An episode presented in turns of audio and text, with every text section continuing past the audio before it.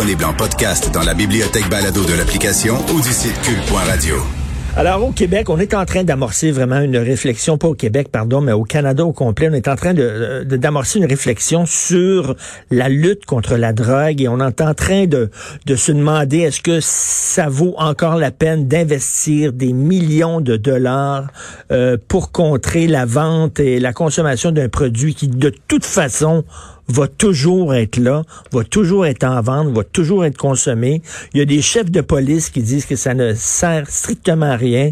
Il y a le premier ministre de, Colombie-Britannique qui dit qu'il faudrait peut-être réfléchir à une décriminalisation totale de toutes les drogues. Là, il y a des procureurs fédéraux qui sont appelés à éviter les accusations de possession simple de drogue. On va en parler avec Jean-Sébastien Fallu, que vous connaissez bien, professeur en psychoéducation à l'Université de Montréal. Salut Jean-Sébastien. Salut. Écoute, euh, premièrement, on va se le dire, les arrestations pour possession simple, il n'y en a plus. Non?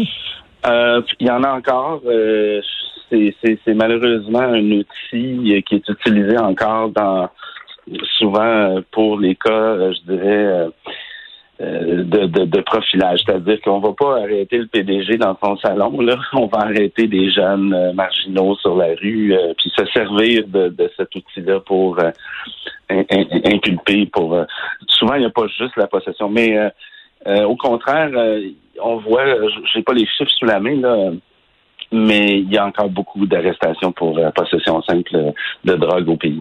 C'est ça, ça, de possession simple, c'est quoi? C'est d'avoir de la drogue pour ton usage personnel. Mettons, c'est d'avoir euh, un gramme de coke sur toi, là. Euh, je connais pas exactement les quantités pour la coke, hmm. mais je sais que effectivement c'est des quantités comme pour le cannabis c'est 30 grammes là. Euh, c'est c'est pardon c'est 150 grammes à la maison, 30 grammes en public. Euh, c'est des, c'est des quantités qui sont considérées pour consommation des fins personnelles et non pas de trafic. OK. Écoute, là, euh, on parle, il y a un virage, là, on se pose des questions si on ne devrait pas décriminaliser toutes les drogues.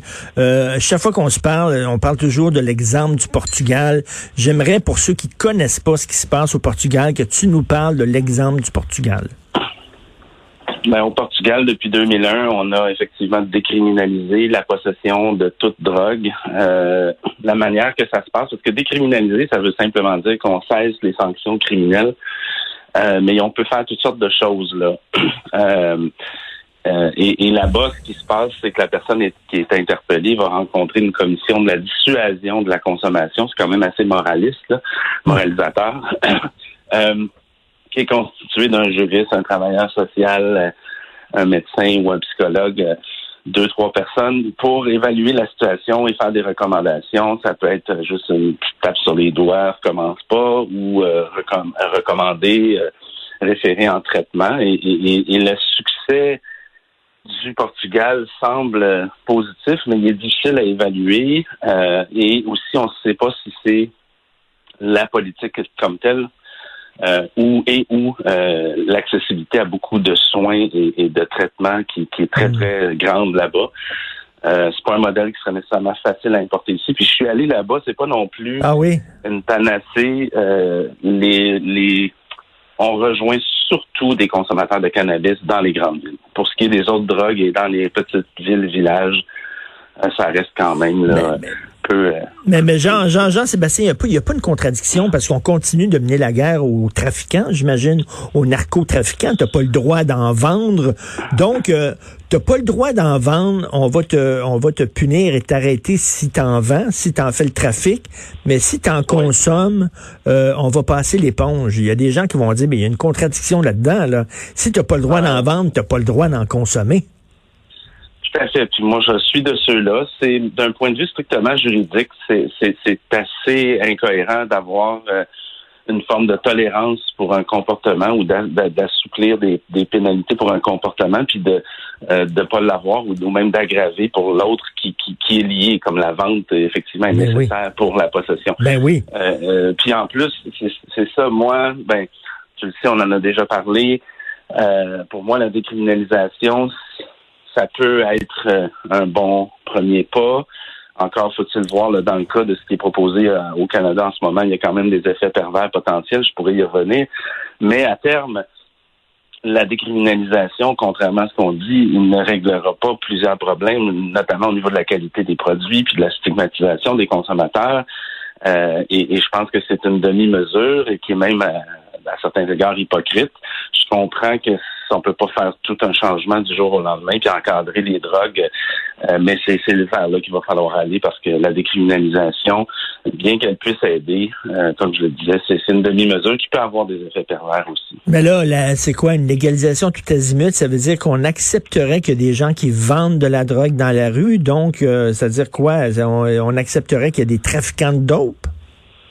Non, ça serait plus à l'image de ce qu'on voit, qui est certainement pas parfait euh, pour le cannabis, mais euh, je pense pas mm. qu'on verrait. En fait, les propositions actuellement très sérieuses verraient des systèmes de distribution et d'approvisionnement qui soient qui soient très variables en fonction des produits. On pourrait, par exemple, pour les opioïdes, l'opiacé, penser à un système de suivi médical. Il y a des enjeux de vie privée, euh, bon, mais quand même, ça pourrait être ça pour des produits euh, comme les psychédéliques. Euh, certains proposent un système de, de club, de troc euh, entre consommateurs, mais non, on, on, on je pense pas qu'on va en venir à légaliser le trafiquant de rue. Là. Ce serait plutôt encadré d'une certaine manière. parce qu'aux États-Unis, il y a plein, il y a plein de chefs de police aux États-Unis, il y a plein de politiciens ici aussi au Canada. Cette réflexion-là commence euh, à, circuler.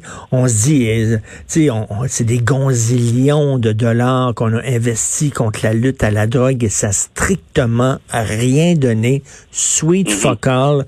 Donne-moi 20 minutes, je peux te trouver n'importe quel dope possible et impossible. Donc, à un moment donné, les gens commencent à allumer en disant, ben là, regarde, comme disait Einstein, là, euh, la folie, c'est de toujours euh, faire la même chose en espérant des résultats différents à chaque fois. C'est comme, euh, bon, ça n'a pas marché, ça n'a pas fonctionné, faut à tout prix adopter une autre attitude. Tu es d'accord avec ça? Oui, tout à fait. Puis les, les, les recherches, puis la pratique montrent clairement que les, l'efficacité des sanctions criminelles est extrêmement limitée, que ce soit pour la dissuasion de la consommation, la dissuasion générale, ou pour améliorer la sécurité publique, euh, sans compter tous les effets pervers d'avoir un, dossier criminel.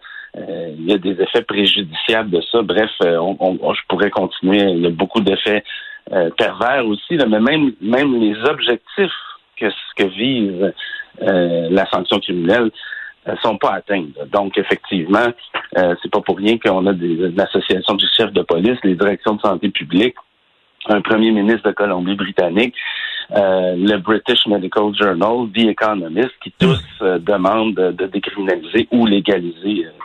Euh, donc, donc autant, autant à gauche qu'à droite, on a cette réflexion-là. Et en terminant, Jean-Sébastien, penses-tu de ton vivant voir ça au Canada?